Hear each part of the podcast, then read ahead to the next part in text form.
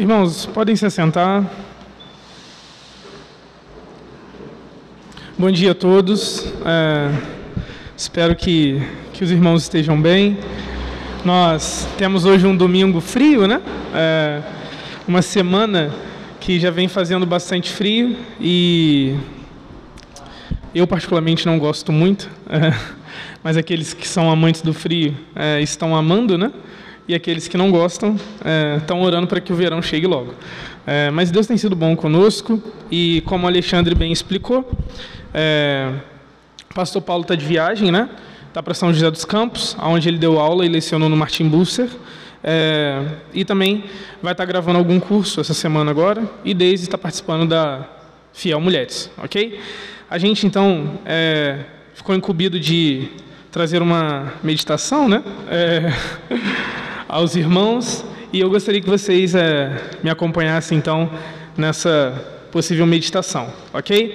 Como vocês já sabem, nós temos lidado e tratado sobre cosmovisão, né? E bastante coisa já foi dito acerca de cosmovisão, né? E a principal das que foi dito é a ideia de que cosmovisão é a lente pela qual você enxerga o mundo. E basicamente isso é uma definição bem geral, né? Mas muito eficiente para você entender o que é cosmovisão. Realmente é a lente pela qual você enxerga o mundo, ok? Ou os óculos, né?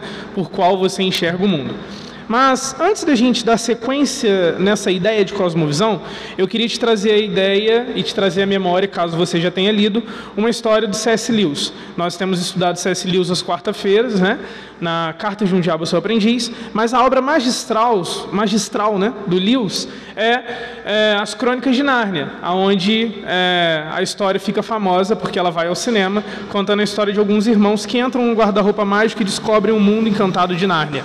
Mas Nárnia não é só uma história do guarda-roupa. Na verdade, Nárnia é um compêndio de histórias e a história do guarda-roupa é a mais famosa. Mas a gente também tem uma história dentro das Crônicas de Nárnia que se chama O Sobrinho do Mago, aonde nós temos o relato da história de algumas crianças com o seu tio André. E é interessante porque no enredo principal da história, é nos apontado a história dessas crianças com o tio André e a princesa Jadis, ou a feiticeira Jadis. E a gente entra na história e começa a se mover, começa a ficar com o coração na mão para saber o que vai acontecer, mas a história ela nos aponta uma ideia bem preciosa do que é a cosmovisão. E eu queria que você prestasse atenção nessa história. Eu vou resumi-la bem e aí eu fico com o convite para que você leia o livro depois para você ter mais ciência disso, ok? Mas a história do sobrinho, O Sobrinho do Mago, ela nos conta uma peripécia de Digory, um dos sobrinhos do tio André, em que ele se enrola ali com uns anéis encantados e por essa enrolação eles então surgem no mundo de Nárnia. E quando eles surgem no mundo de Nárnia, eles ficam encantados, porque o mundo de Nárnia é algo novo para eles. Mas, no entanto, Digory, como eu disse, é bem enrolado. E ele, então, se enrola mais uma vez com os anéis, e ele, então, agora tira eles do enredo de Nárnia, né, da onde eles estão no centro de Nárnia, e vão para a criação de Nárnia. Eles saem, então, do mundo de Nárnia, e eles vão agora para o exato momento em que Aslan está criando Nárnia. Se você já viu As Crônicas de Nárnia, você sabe que Aslan é a representação de Deus. Então, eles vão agora por essa peripécia de Digory para o exato momento em que Aslan está criando Nárnia. E nesse exato momento que Aslan está criando Nárnia, a gente vai ter o relato de que Nárnia está sendo criado por grandes melodias, por vozes de bichos, animais, de seres que Aslan criou, e todos eles cantam, e a cada momento que passa a voz fica mais forte, a música fica mais forte, e Nárnia vai ganhando vida. Só que a gente tem o relato da visão de dois grupos distintos acerca da criação de Nárnia. A gente tem Digory e sua prima Polly vendo Nárnia sendo criado, e eles se encantam com Nárnia. Eles acham a forma que Nárnia está sendo criada, as músicas, Aslan governando tudo, algo maravilhoso. E ao lado deles, a gente tem o tio André e a princesa Jadis, também observando a criação de Nárnia. Mas nós temos duas reações opostas à criação. Enquanto as crianças se maravilham com a visão de Nárnia sendo criada, a gente tem tio André e princesa Jadis achando aquilo algo obsoleto, algo irritante, algo feio, e que na visão dele só servia para uma coisa: ganhar dinheiro com aquilo. No entanto, você fica embasbacado com aquilo. Você fala assim, como dois grupos de pessoas podem ver o mesmo evento e terem reações distintas? C.S. Lewis nos explica por quê. Ele diz assim, pois o que você ouve e vê depende do lugar em que se coloca, como também depende de quem você é. Então o que C.S. Lewis está dizendo é que o mesmo evento ele pode trazer reações distintas a grupos de pessoas diferentes. É basicamente isso que é cosmovisão. Cosmovisão é uma forma de você enxergar a realidade. E essa forma de se enxergar, ela pode ser uma forma em que glorifica Deus ou não. No entanto, quando a gente fala que cosmovisão é a lente pelo qual você enxerga o mundo, você então pressupõe o seguinte, que para se corrigir a visão do mundo que você tem errada ou deturpada, basta simplesmente você trocar as lentes, ou você trocar os óculos. No entanto, a gente vai perceber que trocar as lentes ou trocar os óculos não resolve o problema. Porque a partir do esquema criação, queda e redenção, a gente vai perceber que todos os óculos estão arranhados, estão danificados, estão embaçados. Então trocar o óculos para se enxergar a realidade que glorifica Deus não resolve o problema. E aí eu vou te dar um exemplo. No campo da política, por exemplo, a gente tem um campo hoje muito aflorado. E no campo da política, a gente vai perceber que grupos distintos têm soluções distintas para os problemas do mundo. Então, por exemplo, o comunismo diz que a solução do mundo é a igualdade. O liberalismo diz que a solução do mundo é a liberdade. O conservadorismo diz que a solução do mundo é a tradição. No entanto, o que eles não percebem, ou o que pessoas em que idolatram essas ideologias não percebem, é que, na verdade, qualquer lente que você trocar ou colocar nos seus olhos para enxergar a realidade, ainda assim permanecerá com riscos, ainda assim permanecerá com embaçados, ainda assim permanecerá com sujeiras. Porque todas as ideologias possíveis estão arranhadas, estão quebradas pelo pecado. No entanto, cosmovisão é mais uma questão de redirecionamento de olhar do que troca de lente ou do que troca de óculos. A realidade é que, na verdade, você vai reparar que cosmovisão não é trocar os óculos, mas é olhar para o lugar correto, é olhar para o lugar certo. E é por isso que o título da nossa exposição hoje é Olhe para Jesus. Porque, na verdade, o olhar para Jesus redime, então, as nossas cosmovisões. Não será, meus irmãos, o liberalismo, não será o comunismo, e muito menos o conservadorismo. Por mais que dentro deles você encontre alguém que represente Deus. Todos eles estão fragmentados, estão quebrados pelo pecado. Cosmovisão redimida é aquela que não olha para ninguém além de Cristo Jesus, encarnado, crucificado e ressuscitado. Então a gente vai olhar agora para o texto em que nos é proposto. O texto se encontra em Números, capítulo 21, verso 4 ao 9. Números, capítulo 21, seu verso 4 ao 9.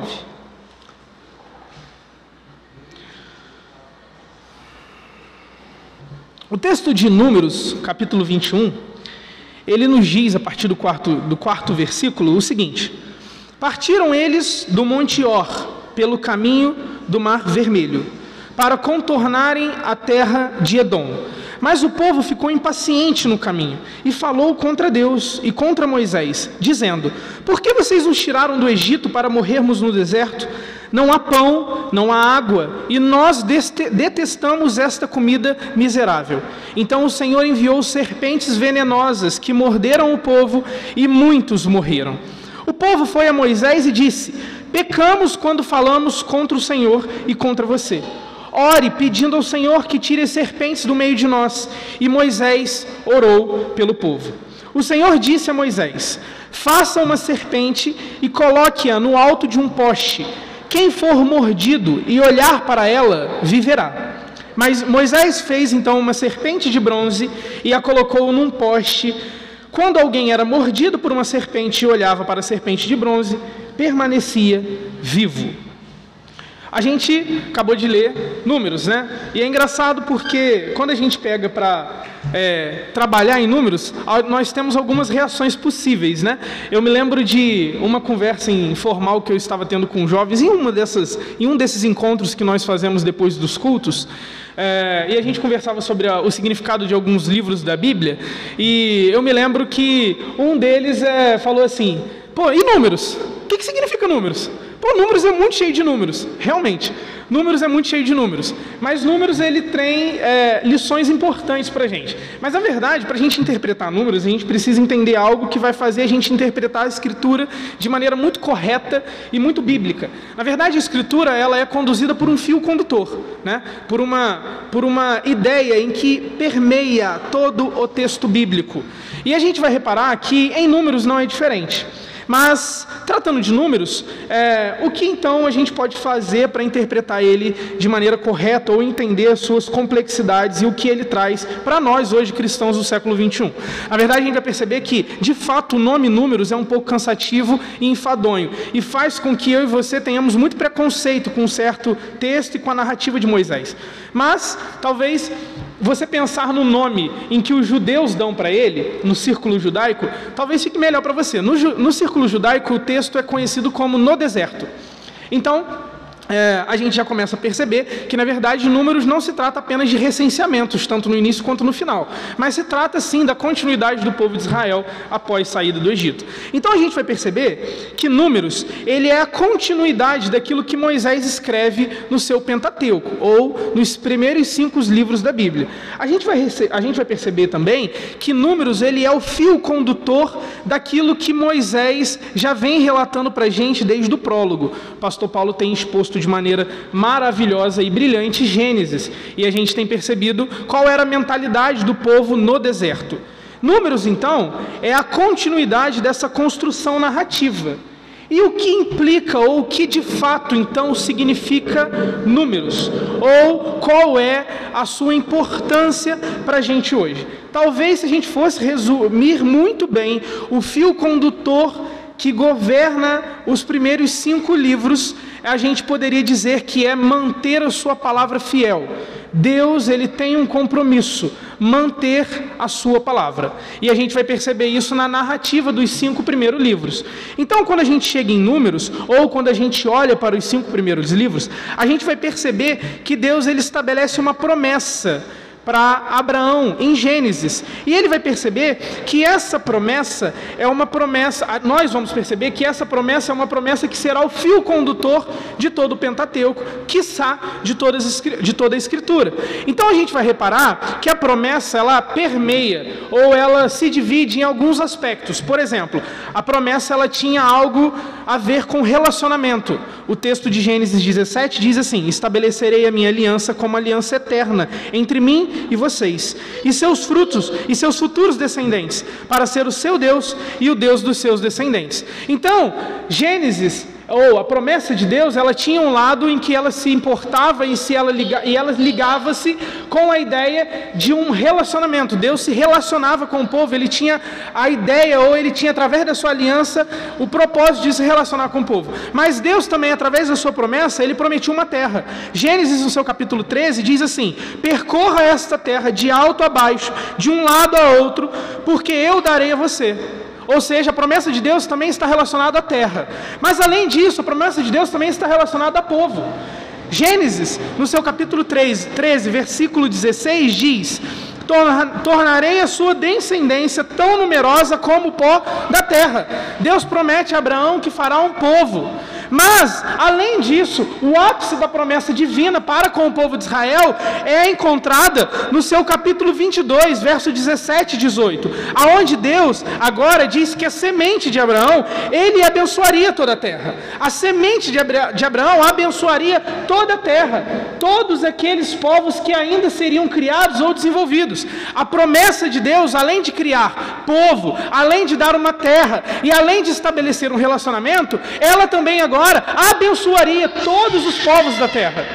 Mas como Deus fala isso? Deus fala assim: esteja certo de que o abençoarei e farei seus descendentes tão numerosos como a estrela do céu e como a areia das praias, do mar. Sua descendência conquistará as cidades de que lhe foram inimigos e, por meio dela, todos os povos da terra serão abençoados, porque você me obedeceu. No entanto, você fica assim, realmente... Deus faz uma promessa, Deus estabelece uma aliança com Abraão e você fica, realmente, então Abraão é um homem muito importante, a sua descendência abençoaria todas as famílias da terra. Mas se você ainda não pegou, ou se você ainda não teve o prazer de ler toda a Escritura, essa descendência pelo qual, ou esse descendente pelo qual todas as famílias da terra seriam abençoados, em última instância, é Cristo Jesus. É por meio de Cristo Jesus, que é descendente de Abraão, que todas as famílias da terra haveriam de ser abençoadas. Então a gente vai perceber que desde o início a promessa de Deus, ela está sim relacionada a um povo, ela está sim relacionada a um homem, ela está sim relacionada a homens pecadores em que necessitam da graça de Deus, mas em última instância está apontando significativamente para Cristo Jesus, que é aquele que seria o filho de Davi, daquele que o cetro de Judá não se apartaria, é aquele que seria descendência de Abraão, Isaac e Jacó, é esse em última instância que abençoa todas as famílias da terra. Mas então, o que Números tem a ver com isso? Números tem tudo a ver com isso, porque ele é a narrativa em que nos apresenta o que o povo está passando e como esse povo, que é pecador, que é miserável, foi então um povo que foi agraciado por Deus. Nós acabamos de ler Números, no seu capítulo 21, versos 4 a 9. E agora, quando a gente volta para o texto, a gente começa a reparar algumas coisas a partir desse panorama.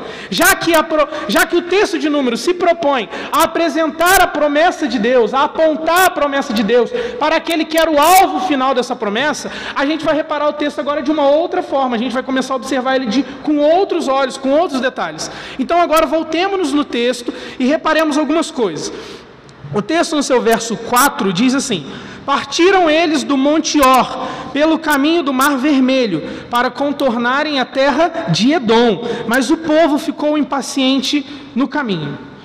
A priori, você pode olhar para o texto e saber o que mais ou menos isso daqui significa.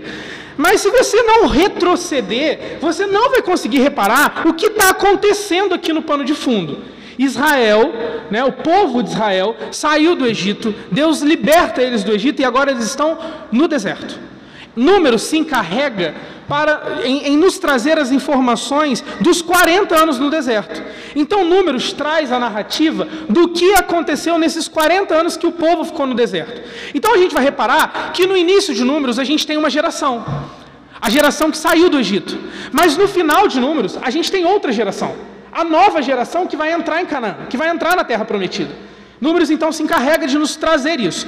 Mas agora, do capítulo 19 em diante, a gente já está tratando da nova geração.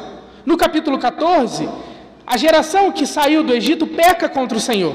E Deus faz com que essa geração, então, tenha que morrer, porque eles não entrariam na terra prometida, porque eles se rebelaram contra Deus. Deus faz uma promessa e cumpre essa promessa. Deus fala que aquela geração rebelde, perversa, não entraria na terra prometida, mas uma nova geração, os filhos dessa geração que se rebelou. Nós estamos agora olhando para os filhos dessa geração, essa geração nova que vai entrar na terra prometida. Mas o texto nos fala que eles partiram do Monte Or, pelo caminho do Mar Vermelho, para contornarem a terra de Edom. Se o texto fala que eles contornaram a terra de Edom, nós pressupomos então que eles poderiam muito bem passar no meio de Edom. Sim, realmente poderiam. Mas Números, no seu capítulo 20 verso 14, diz assim: de Cádiz, Moisés enviou mensageiros ao rei de Edom, dizendo: assim diz teu irmão Israel, tu sabes de todas as dificuldades que vieram sobre nós. Os nossos antepassados desceram para o Egito e ali vivemos durante muitos anos. Os egípcios, porém, nos maltrataram, como também a eles. Mas quando clamamos ao Senhor, Ele ouviu o nosso clamor, enviou um anjo e nos tirou do Egito. Agora estamos em Cádiz, cidade na fronteira do teu território. Deixa-nos atravessar a tua terra. Não passaremos por nenhuma plantação ou vinha, nem beberemos águas de poço algum. Passaremos pela estrada do rei e não nos desviaremos nem para a direita e nem para a esquerda, até que tenhamos atravessado o teu território. Mas Edom respondeu: vocês não poderão passar por aqui. Se tentarem, nós os atacaremos com a espada. E os israelitas disseram: iremos pela estrada principal. Se nós e os nossos rebanhos bebermos de tua água, pagaremos por ela. Queremos apenas atravessar a pé e nada mais. Mas Edom insistiu: vocês não poderão atravessar. Então Edom os atacou com um exército grande e poderoso. Visto que Edom se recusou a deixá-los atravessar o seu território, Israel desviou-se dele. Toda a comunidade israelita partiu de Cade e chegou ao Monte Or. Então a gente está agora no Monte Or. E por que a gente está no Monte Or? Porque o povo de Edom rejeitou ou não deixou que o povo de Israel passasse por Edom. Mas você vai reparar que no texto aqui que a gente acabou de ler, Moisés ele chama o povo de Edom de irmão. E por quê? Porque na verdade Edom, gente, é o povo que descende de Esaú. Esaú é irmão de Jacó, aquele que é o patriarca do povo de Israel. Então a gente tem uma expectativa por conta de Israel. Quando eles pensam, olha, a gente vai ter que passar por Edom.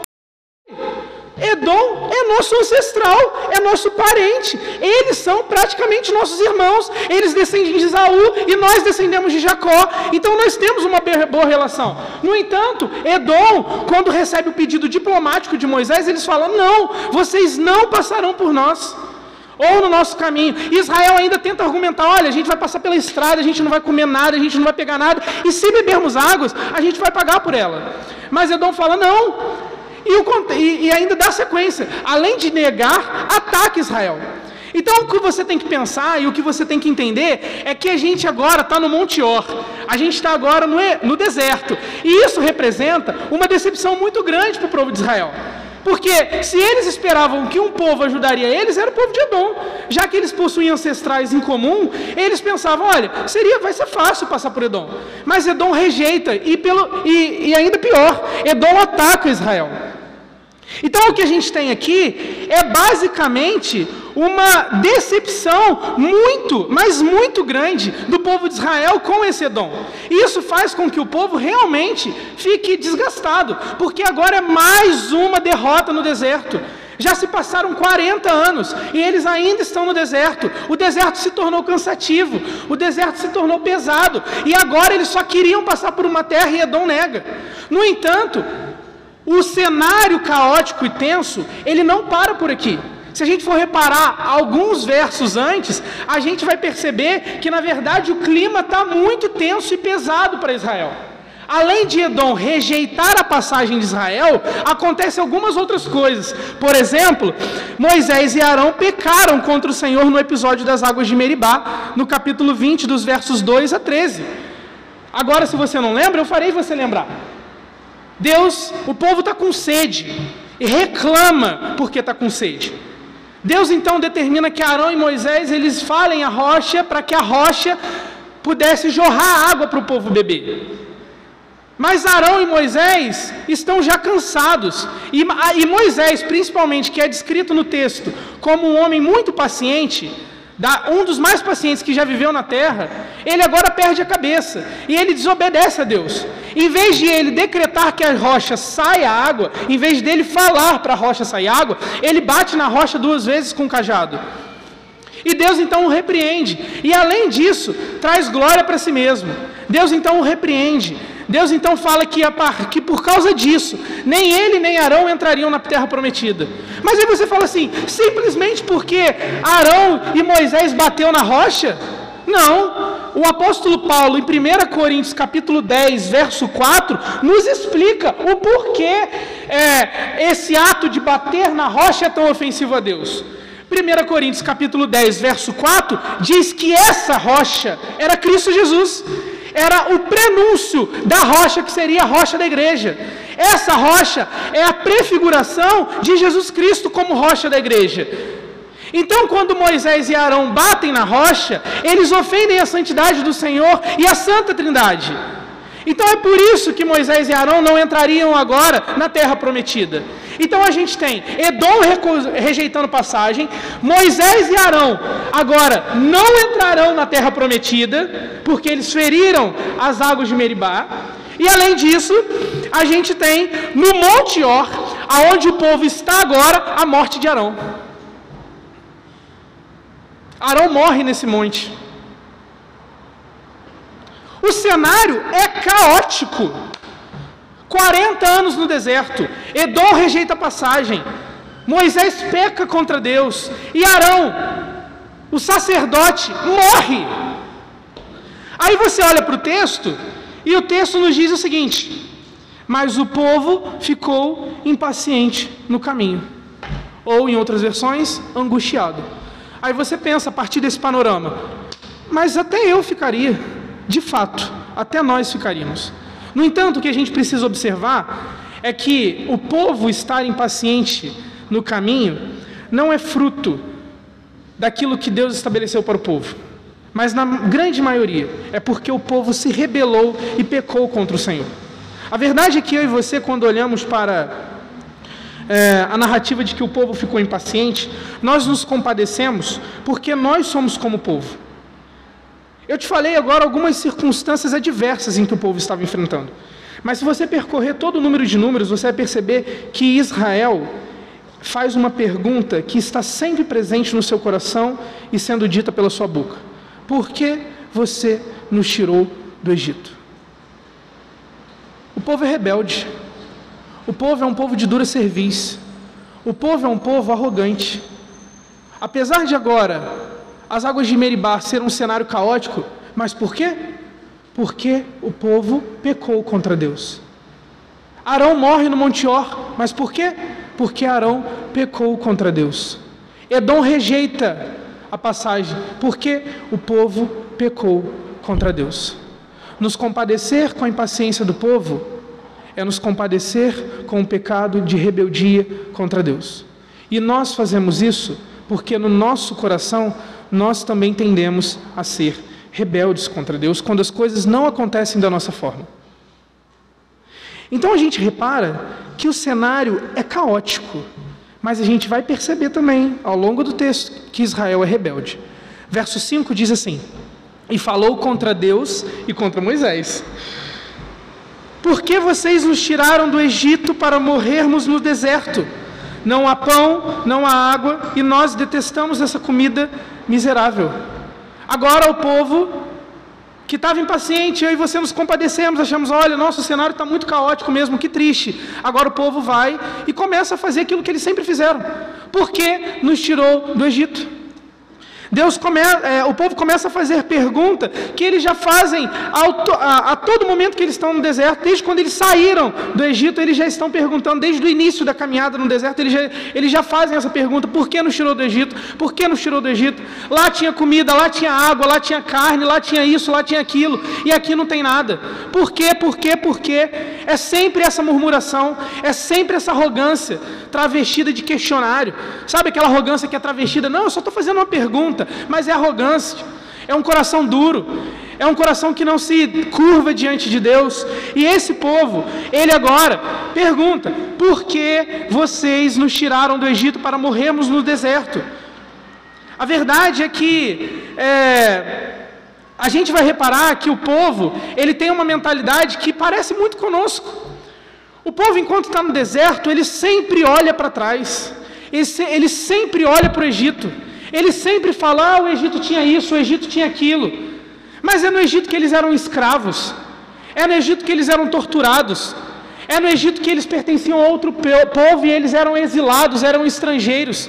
É no Egito que o povo não tinha identidade, é no Egito que eles estão em lugar estrangeiro, em que eles vivem exilados. Mas é sempre a pergunta: por que nos tirou do Egito? Por que nos tirou do Egito? A pergunta do povo, na verdade, ela talvez se apresenta muito claramente, ou ela tem um significado real naquilo que Cristo fala no Sermão do Monte: não ajunteis riqueza nessa terra, porque aqui a traça corrói, porque aqui ficará. A gente vai perceber que a pergunta do povo, na verdade, não é só porque no Egito tinha comida, mas é porque o povo vive como se aqui fosse eternidade. O povo vive no exílio, o povo vive no deserto como se o deserto fosse o final da vida deles, como se o deserto fosse o lugar que Deus havia preparado para eles. Irmãos, a verdade é que eu e você, nós somos assim também. Eu e você nascemos em exílio, eu e você nascemos em terra estrangeira. E a verdade é que nossos esforços se transvestem, muitas das vezes, em esforços para coisas terrenas, para coisas efêmeras, para coisas em que a traça corroerá, para que a morte corroerá. Nosso coração é um coração que ama o exílio. Nosso coração é um coração que perdeu a vista da eternidade. Nosso coração é um coração que sempre pergunta a Deus: por que isso, por que aquilo? Nosso coração é um coração rebelde, que ama estar no deserto, que ama estar no exílio, porque na verdade estar no exílio, estar no deserto, é sinal de que eu e você controlamos as coisas ainda. É sinal de que eu e você ainda temos as coisas em nossas mãos. A gente vai perceber que essa pergunta é sempre a mesma pergunta, mas a murmura do povo, ela continua. Além de perguntar por que Moisés e Deus os tiraram do Egito, eles fazem uma afirmação: não há pão, não há água, e nós detestamos essa comida miserável. É interessante, porque você vai perceber que eles falam duas coisas primeiro: que não há pão e não há água. Mas para quem lê o Antigo Testamento e o caminho do deserto, a peregrinação do deserto, você acha estranho essa afirmação. Como assim não há água nem há pão? O Deus de Israel é aquele que vem provendo desde o início. É o Deus que tem dado sombra durante o dia.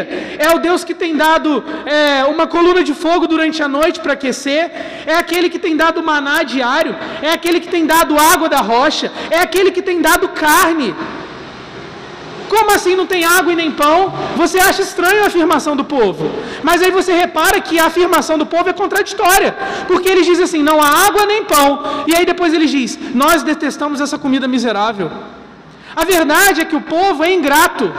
É que o povo não olha para aquilo que Deus fez lá desde o início. O povo tem um coração rebelde, de dura cerviz. Irmão, já pararam para pensar que muitas das vezes as nossas indagações e das nossas afirmações para com Deus é uma afirmação que não olha de onde Deus nos tirou? Aonde você estaria se não fosse Deus tirando? Aonde eu e você estaríamos agora se não fosse Deus nos tirando da lamação do pecado? Mas a gente insiste em dizer que não há pão, não há água, porque nós estamos com a cabeça no exílio, nós estamos com a cabeça aqui no que é efêmero, nós lutamos por isso daqui, nós guerreamos por isso daqui. Já perceberam que as nossas discussões são sempre em vistas daqui, são sempre em vistas de resolver problemas terrenos, efêmeros, enquanto Deus nos convida a olharmos para Ele, porque Ele é aquele que tem o controle de todas as coisas em sua mão, e Ele já decretou, através da Santa Escritura, o final de todas as coisas, mas ainda eu e você insistimos em bater na tecla do exílio. E a gente percebe que as nossas afirmações, muitas das vezes, são idiotas, são contraditórias. Primeiro a gente diz que não há pão, não há água, depois a gente fala que a comida é ruim, mas como assim não tinha pão nem água? Como vocês estão reclamando da comida? O povo não é santo, não. Olhar para o povo lá no início do texto e falar: ah, coitadinhos, não é não. A situação piora. Verso 6, então o Senhor enviou serpentes venenosas que morderam o povo e muitos morreram. Em algumas versões o texto vai falar serpentes abrasadoras. O que isso significa? Que na verdade essas serpentes eram extremamente venenosas e os seus venenos possivelmente causavam muita queimadura no corpo. E o texto nos diz que a partir da picada dessas serpentes muitos morreram, muitos. Mas a gente vai reparar o seguinte, que a gente possui um relato de um rei chamado Esardom, em que, séculos depois em que Israel passa por essa região, ele relata através do seu cronista, em que uma das maiores dificuldades em que eles tiveram naquela campanha, passando por essa região, foi enfrentar as cobras venenosas em que haviam nessa região. Ele diz, através do seu cronista, que haviam muitas cobras venenosas nessa região. Então a gente tem um relato, após o povo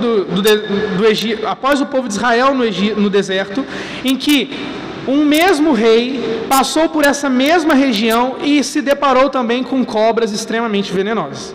A gente vai ter também um relato mais moderno, de Thomas Lawrence, um soldado americano que serviu na guerra da Arábia, em que quando ele passa também por essa região, ele relata em um dos seus livros, agora eu não me recordo o nome, mas ele relata em um dos seus livros também, que eles perderam muitos soldados nessa região por causa de cobras venenosas. Então, um fato nos levanta, ou um fato nos é proposto aqui. Essa região, aonde o povo estava passando, de fato era uma região com muitas cobras venenosas. Ponto. Mas algumas coisas, a partir desse fato, nos saltam aos olhos. Como, por exemplo, se até agora que eles estão passando nessa região com muitas cobras venenosas, essas cobras não surgem, é porque Deus as continha. Repare comigo, é bem lógico isso. Se o povo está passando numa região com muitas cobras, mas até agora a gente não tem incidência de cobra, é porque Deus, em sua soberania, estava as contendo. Mas o povo peca, o povo murmura, se rebela contra Deus. E o texto nos deixa muito claro que Deus, então, enviou serpentes venenosas. Isso é um ponto que fere a cosmovisão secular. A cosmovisão secular quer que você acredite que Deus é um Deus que não pune pecadores. Que Deus é um Deus que não pune o pecado. Mas, irmãos, Deus pune os pecadores. Deus odeia o pecado e Ele pune pecadores. E o texto nos mostra que Deus puniu o seu próprio povo. Como eu disse, essa região era cheia de cobra, mas até agora não tinha cobra. Mas parece que agora, na minha interpretação, Deus agora retira sua mão dessa contenção das cobras e as cobras aparecem, começam a surgir. Começam a ir em direção ao povo. E essas cobras, então, agora começam a picar o povo. E muitos desse povo, muitos do povo de Israel começam a morrer. Então a gente vai reparar que Deus as continha, mas agora o povo peca, se rebela contra Deus e Deus os pune. Deus os pune com serpentes venenosas. E a gente vai ter então uma visão do povo morrendo por causa dessas serpentes venenosas, dessas serpentes abrasadoras. A gente precisa observar e guardar isso no nosso coração, que Deus pune pecadores. Por mais que o mundo não queira acreditar nisso, por mais que o secularismo não queira acreditar nisso, por mais que a teologia da livre graça, a teologia do coach não queira que você acredita nisso, Deus pune pecadores. Deus pune o seu povo agora através das serpentes abrasadoras. Mas o texto continua, e é nos interessante. O verso 7 diz assim: o povo foi até Moisés e disse: pecamos quando falamos contra o Senhor e contra você. Ora, ore pedindo ao Senhor que tire as serpentes do meio de nós. E Moisés orou pelo povo. Irmãos, acontece algo inédito nessa narrativa em específico. Se você conhece o texto do Pentateuco e o texto do deserto, a gente vai perceber que em todas as rebeliões do povo, em todos os pecados do povo contra Deus, o povo não se arrepende por conta própria. O povo não se arrepende. É sempre o povo descendo ali em Deus e Moisés entrando no meio, se ajoelhando, colocando a cara no chão e orando, pedindo misericórdia. Ou é o povo fazendo um monte de besteira e Arão entrando no meio da praga com o incensário e salvando o povo. O povo não se arrepende. Mas aqui no verso 7 é nos relatado algo diferente. Agora, antes de Arão e Moisés, antes de Moisés interferir, porque Arão já estava morto, antes de Moisés interferir, agora o povo tem consciência do seu pecado e volta-se para Moisés e volta-se para Deus. É algo inédito, é algo interessante para a gente. E por que é algo interessante? Porque eu te disse que agora a gente está tratando da nova geração. A geração antiga já havia morrido. A geração que o povo, que Moisés agora tinha que entrar no meio e falar para eles: olha, vocês estão pecando, porque senão eles não tinham consciência, já tinha morrido. Mas agora essa nova geração, parece que Deus sensibilizou o coração deles. Porque muito bem, irmãos, Deus podia falar: olha, vocês também não vão entrar no deserto. Já que vocês são rebeldes, é mais 40 anos. A próxima geração vai entrar. Mas Deus não faz isso. Deus, em sua santa providência, toca no coração dessas pessoas e essas pessoas agora voltam-se para Deus. Existe uma reação diferente. O povo agora, ele olha para Moisés, ele olha para Deus e fala: olha, nós pecamos contra o Senhor. Nós pecamos. Moisés, ore por nós. E de onde eu estou tirando isso? Na verdade, se você for reparar o texto do Antigo Testamento, em Juízes, no seu capítulo 2, verso 7, nos diz acerca desse povo. O texto diz assim: o povo prestou culto ao Senhor durante toda a vida de Josué. e dos líderes que continuaram vivos depois de Josué e que tinham visto todos os grandes feitos que o Senhor realizara em favor de Josué. Josué, filho de Num, servo do Senhor, morreu com a idade de 110 anos. Foi sepultado na terra de sua herança, nos montes de Efraim, ao norte do Monte Gaás. Depois que toda aquela geração foi reunida a seus antepassados, surgiu uma nova geração que não conhecia o Senhor e o que ele havia feito por Israel. O texto nos conta então que essa nova geração, por toda a sua vida, adorou o Senhor, por toda a sua vida, glorificou o Senhor. O texto não nos diz que eles não pecaram, mas o texto nos diz em que eles se arrependiam dos seus pecados, que eles eram tocados por Deus, que eles eram sensibilizados por Deus. E após uma nova geração, que o povo se rebelou de novo, que o povo se perdeu de novo. Então a gente percebe aqui que existe uma transição importante. Essa geração em que está sendo picada pelas serpentes é uma geração diferente. É uma geração em que foi tocada por Deus, em que foi quebrantada por Deus na sua arrogância, na sua soberba, na sua prepotência. E a gente vai reparar que eles então viram para Deus e falam: olha, pecamos contra o Senhor e contra você, Moisés. Ore pedindo ao Senhor que tire as serpentes do meio de nós. E aí, os versos 8 e 9 nos ressaltam então o final dessa história. Deus então vira Moisés e diz: faça uma serpente e coloque-a no alto de um poste. Quem for mordido e olhar para ela, viverá. Moisés fez então uma serpente de bronze e a colocou num poste. Quando alguém era mordido por uma serpente e olhava para a serpente de bronze, permanecia vivo. O povo, ele tem um pedido a Deus: Deus, tire as serpentes do nosso meio. Mas Deus não responde o povo da maneira que eles desejam. Deus não faz aquilo que eles pedem. Deus faz diferente. A priori é até estranho. Deus manda Moisés construir uma serpente de bronze, colocar num haste e falar para o povo que todo aquele que for picado olhe para a serpente e então não morreria.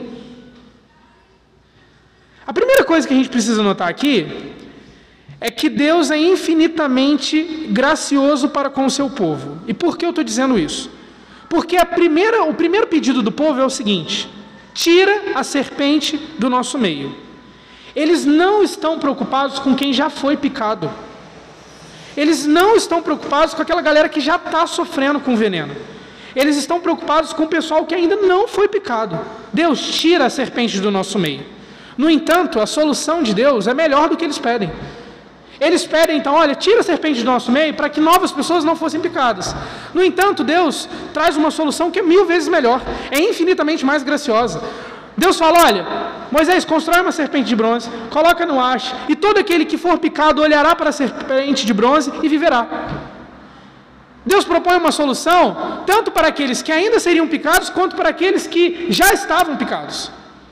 Diferente da preocupação do povo, que era só com aqueles que ainda não foram picados. Deus é gracioso na solução. Deus é bondoso na solução. Deus ampara tanto os que já tinham sido picados, quanto os que ainda iam ser. A segunda coisa que a gente repara no pedido do povo, ou no evento, né, em que Deus estabelece a construção de uma serpente de bronze, é que muitos usam esse texto para apoiarem a criação de imagens para adoração. Muitos, inúmeras pessoas apontam esse texto para Deus aprovando a criação de imagens para adoração. Só que isso é uma má leitura. Eu e Abner conversávamos essa semana e a gente chegou ao consenso. Que o brasileiro lê muito mal. Na verdade, não só o brasileiro, as pessoas leem muito mal. E afirmar que Deus aqui permite que se criem estátuas ou imagens para adoração é uma péssima leitura, além de uma péssima exegese e uma péssima hermenêutica.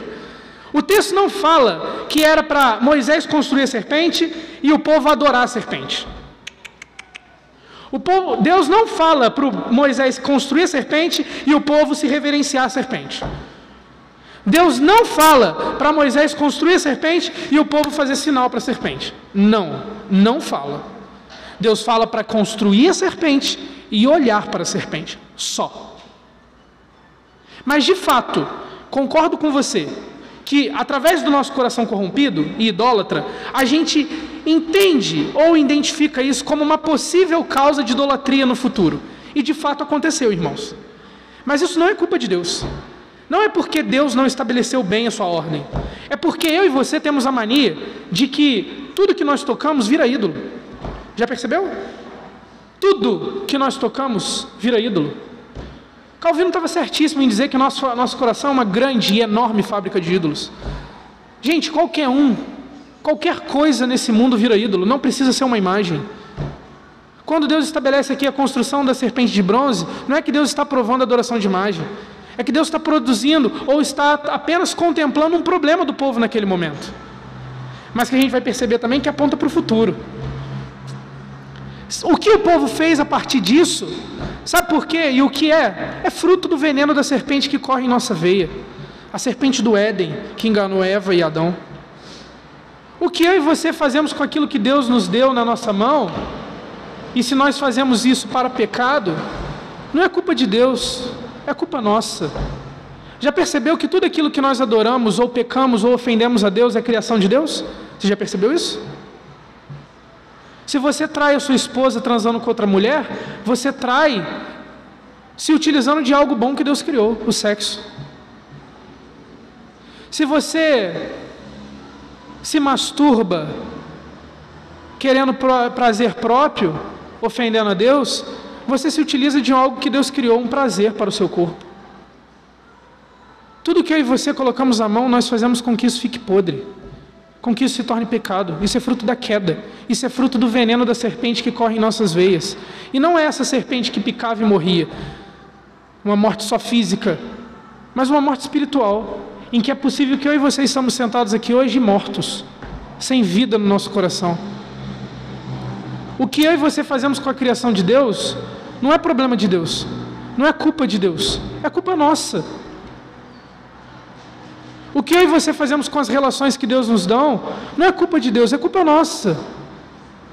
O que eu e você fazemos com a perversão do Evangelho, não é culpa que Deus estabeleceu um Evangelho que dá brecha para isso, é porque você se acha Deus. O que o povo vai fazer com a serpente de bronze, não é culpa de Deus, é culpa do coração do povo.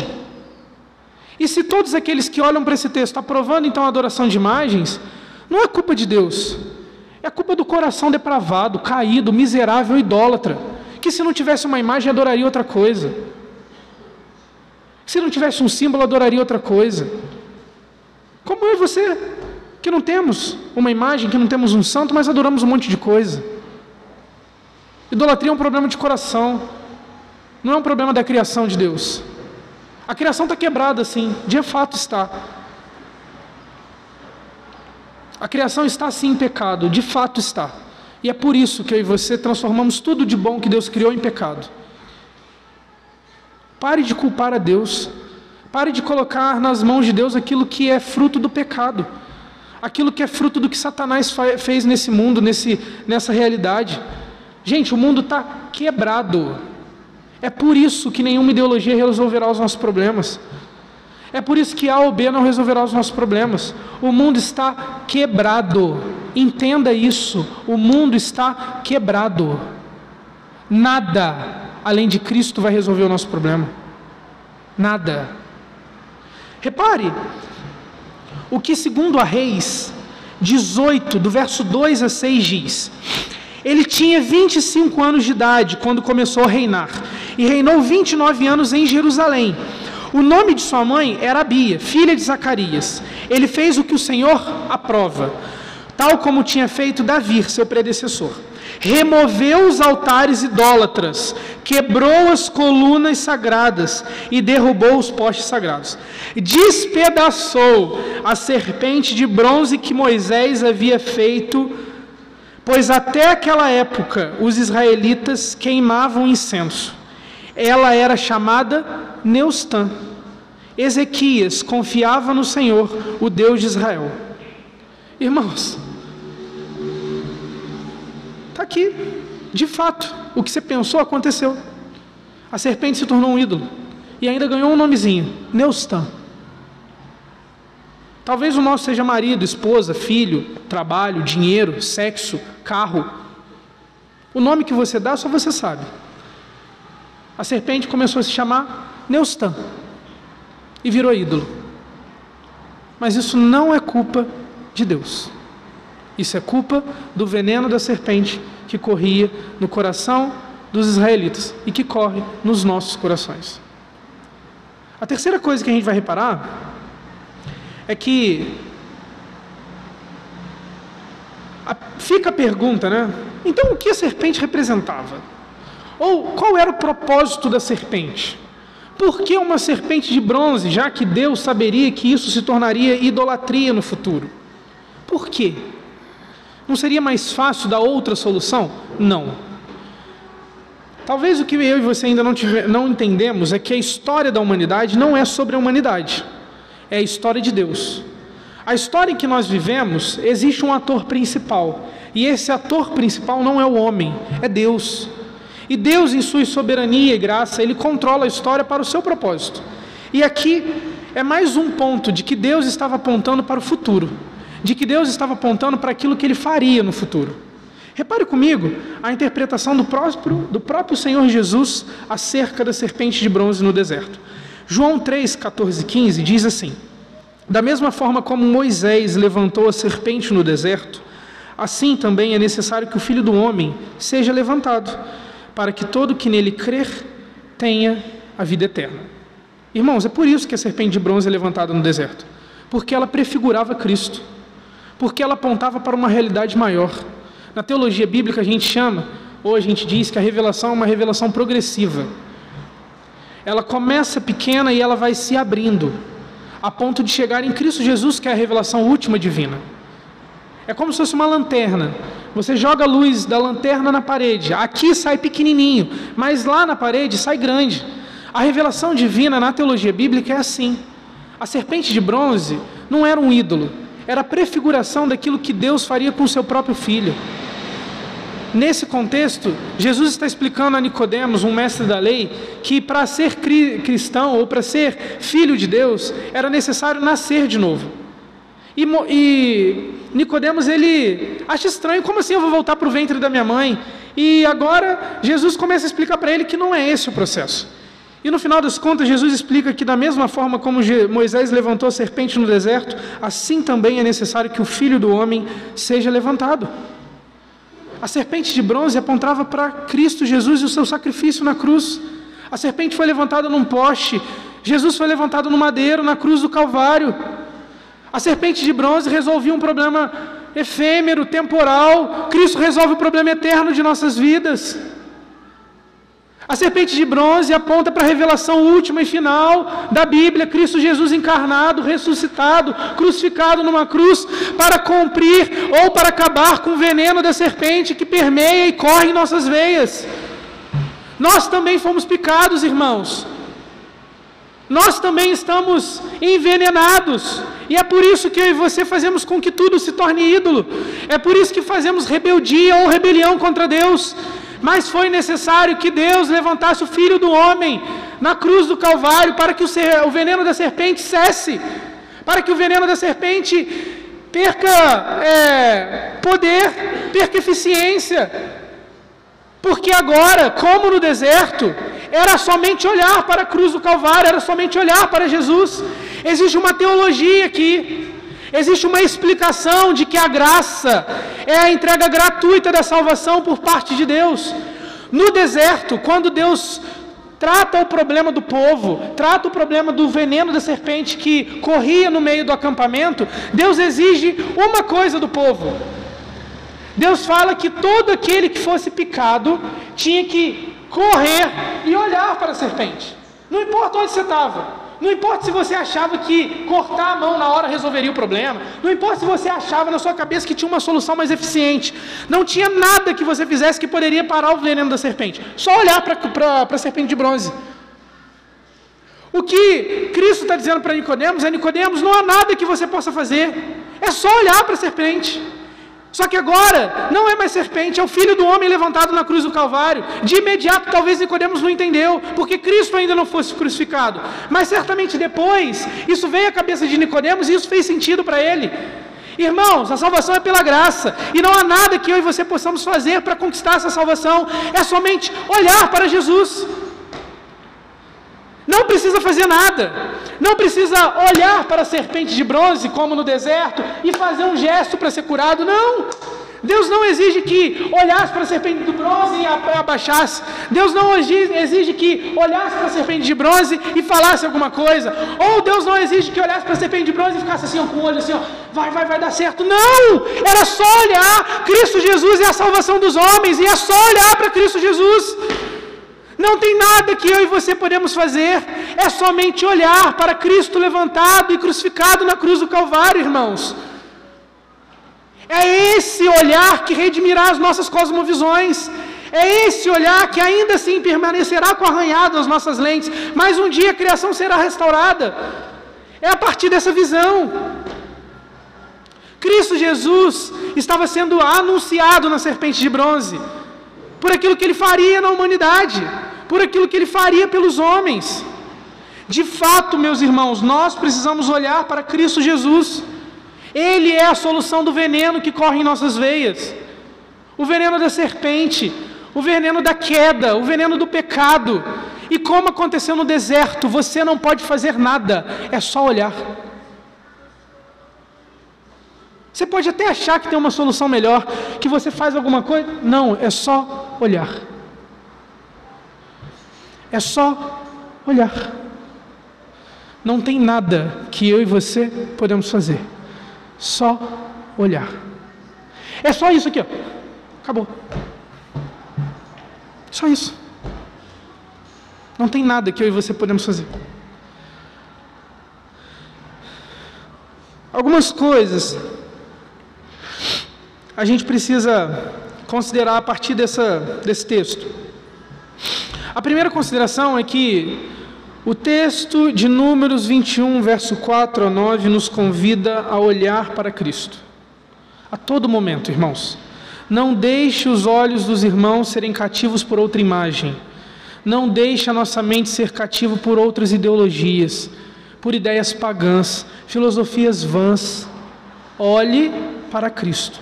Apenas isso. Não perca Cristo de vista. A outra coisa é que a salvação é pela graça. Você não precisa olhar e ajoelhar. Você não precisa olhar e fazer boas ações. Você não precisa olhar e pagar alguma coisa. Você não precisa olhar e comprar alguma coisa. Não. É só olhar. É de graça. Acessível a todos. É só olhar. Calbart, na sua dogmática, diz que existe sempre uma luta dentro do nosso coração que se insurge violentamente contra a graça, porque é muito difícil para a gente descer que a salvação é somente pela graça, em que eu e você não fazemos nada. Mas é isso, salvação é pela graça, você não faz nada, e se fizer, talvez você nem seja salvo. Salvação é pela graça. É só olhar, irmãos. Terceira coisa que o texto nos ensina é que só há salvação em Jesus. E que essa salvação só acontece se Cristo morre na cruz. Se Deus encarnado não morresse na cruz, não haveria salvação para ninguém. 1 Coríntios, no seu capítulo 15, verso 14, diz: "E se Cristo não ressuscitou, é inútil a nossa pregação, como também é inútil a fé que vocês têm." Nós só temos a salvação do veneno da serpente porque Cristo, de fato, o Deus encarnado, morreu na cruz do Calvário. E a quarta coisa é que a Bíblia inteira convida homens e mulheres a olharem para Deus. Isaías, no seu capítulo 45, verso 22, diz assim: "Olhai para mim e sede salvos, vós, todos os limites da terra, porque eu sou o Deus e não há outro." Olhai para mim e sede salvos, irmãos. Deus nos chama a olhar para Ele. Mas, para nós encerrarmos, além dessa visão de Isaías, eu queria que a gente relembrasse Um texto em que a gente tratou na minha última exposição, que eu fiz em Marcos, sobre a crucificação de Jesus, e no final eu trouxe para vocês o texto de Simeão, um homem que vivia em Jerusalém e que havia tido uma promessa da parte de Deus, em que ele veria o Salvador. Naquela ocasião a gente ressaltou aquilo que Simeão diz a Maria: Maria, esse homem, esse menino, se levantará para a divisão de muitos, e uma espada atravessará o seu coração. Nós entendemos que toda espada atravessa o nosso coração ao olharmos para a crucificação de Jesus, porque é algo doloroso a todo cristão e aquele que ama a Deus, como foi doloroso a Maria. Mas hoje eu queria que a gente ressaltasse ou nos ativesse a uma outra coisa que Simeão nos ensina. E o texto de Simeão diz assim, Lucas 2, 25, diz assim: havia em Jerusalém um homem chamado Simeão, que era justo e piedoso, e que esperava a consolação de Israel. E o Espírito Santo estava sobre ele. Fora-lhe revelado pelo Espírito Santo que ele não morreria antes de ver o Cristo do Senhor. Movido pelo Espírito, ele foi ao templo, quando os pais trouxeram o menino Jesus para lhe fazer conforme requeria o costume da lei.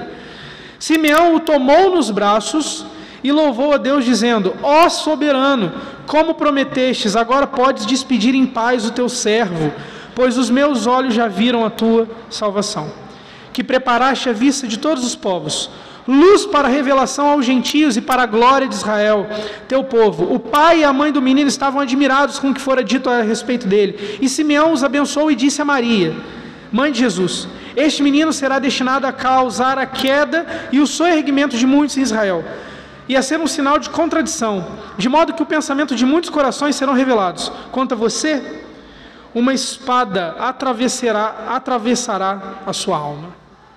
Mas repare que hoje a gente vai observar uma outra coisa que Simeão diz. O texto nos diz que, e aí imagina que cena impressionante, irmãos. Simeão vai ao templo, porque Deus o instruiu dessa forma. Quando ele vai ao templo, ele encontra Jesus. Simeão pega Jesus nos braços. É o Deus encarnado, o Senhor do universo, de fraldas em seus braços. Um bebezinho, que seria a salvação da humanidade. E Simeão diz o seguinte a Deus: ó soberano, como prometestes, agora pode despedir em paz o teu servo, pois os meus olhos já viram a tua salvação. Irmãos, depois que eu e você vimos Jesus, nós podemos morrer. Nada que tem aqui nessa terra é melhor do que essa visão. O que Simeão está dizendo, ele esperou anos por isso. E quando ele vê Jesus, ele fala assim: Deus, pode me levar. O que acontece daqui agora, em diante, é nota de rodapé da história. Eu vi o Salvador. Eu vi o Messias esperado. Irmãos, essa é a verdade do Evangelho. Depois que eu e você vimos Jesus, de fato, a gente pode morrer. O que acontece daqui em diante, irmãos, tem sido graça de Deus. Tem sido bondade de Deus. Porque, de fato, eu e você podemos morrer, porque vimos Jesus. Não há ninguém melhor para se ver do que Jesus, irmãos. Não há nada nesse mundo que possa cativar mais os nossos olhos do que o próprio Jesus encarnado. Irmãos, podemos morrer. Nossas preocupações, nossas lutas, nossas guerras, nossas coisas são fichinhas perto daquilo que nós já contemplamos. Depois do que Simeão nos ensinou, não tem mais nada nessa existência que é mais valoroso do que essa visão.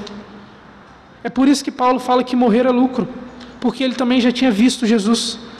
Eu e você, irmãos, podemos morrer, porque nós vimos o Redentor. Vamos orar?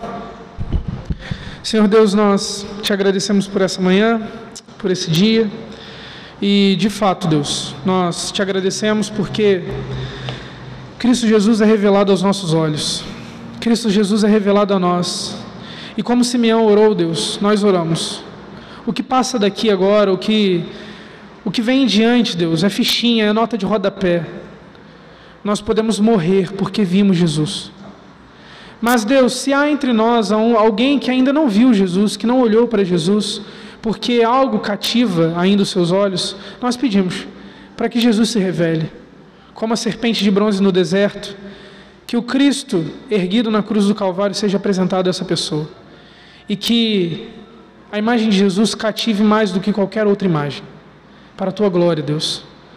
Nós agradecemos, Deus, porque Cristo foi revelado aos nossos olhos, e é por isso que eu e meus irmãos podemos morrer. Nós oramos em nome de Jesus. Amém. Meus irmãos, vamos nos colocar de pé.